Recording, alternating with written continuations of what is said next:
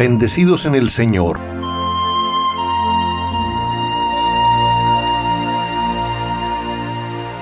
Hoy es jueves 2 de junio del año 2022.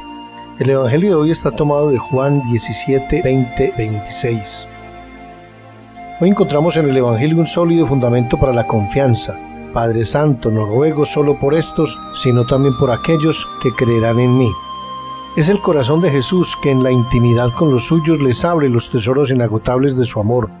Quiere afianzar sus corazones apesadumbrados por el aire de despedida que tienen las palabras y gestos del Maestro durante la última cena. Es la oración de Jesús que sube al Padre pidiendo por ellos. Cuánta seguridad y fortaleza encontrarán después en esta oración a lo largo de su misión apostólica. En medio de todas las dificultades y peligros que tuvieron que afrontar, esa oración les acompañará y será la fuente en la que encontrarán la fuerza y el arrojo para dar testimonio de su fe con la entrega de la propia vida. La contemplación de esa oración de Jesús por los suyos tiene que llegar también a nuestras vidas. No ruego solo por esto, sino también por aquellos que creerán en mí. Esas palabras atraviesan los siglos y llegan con la misma intensidad con que fueron pronunciadas hasta el corazón de todos y cada uno de los creyentes.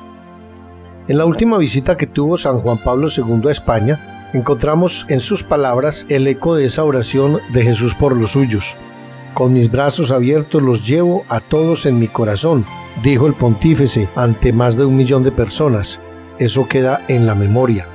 El recuerdo de esos días se hará oración pidiendo paz para todos, la paz fraterna, la convivencia, alentados por la esperanza cristiana que no defrauda y ya no tan cercano, otro papa hacía una exhortación que nos llega al corazón después de muchos siglos, San León Magno.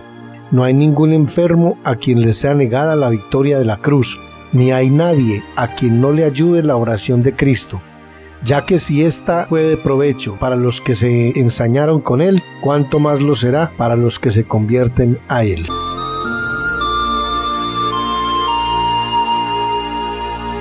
Nada te turbe, nada te espante, todo se pasa. Dios no se muda, la paciencia todo lo alcanza. Quien a Dios tiene, nada le falta, solo Dios basta. Que Dios los bendiga.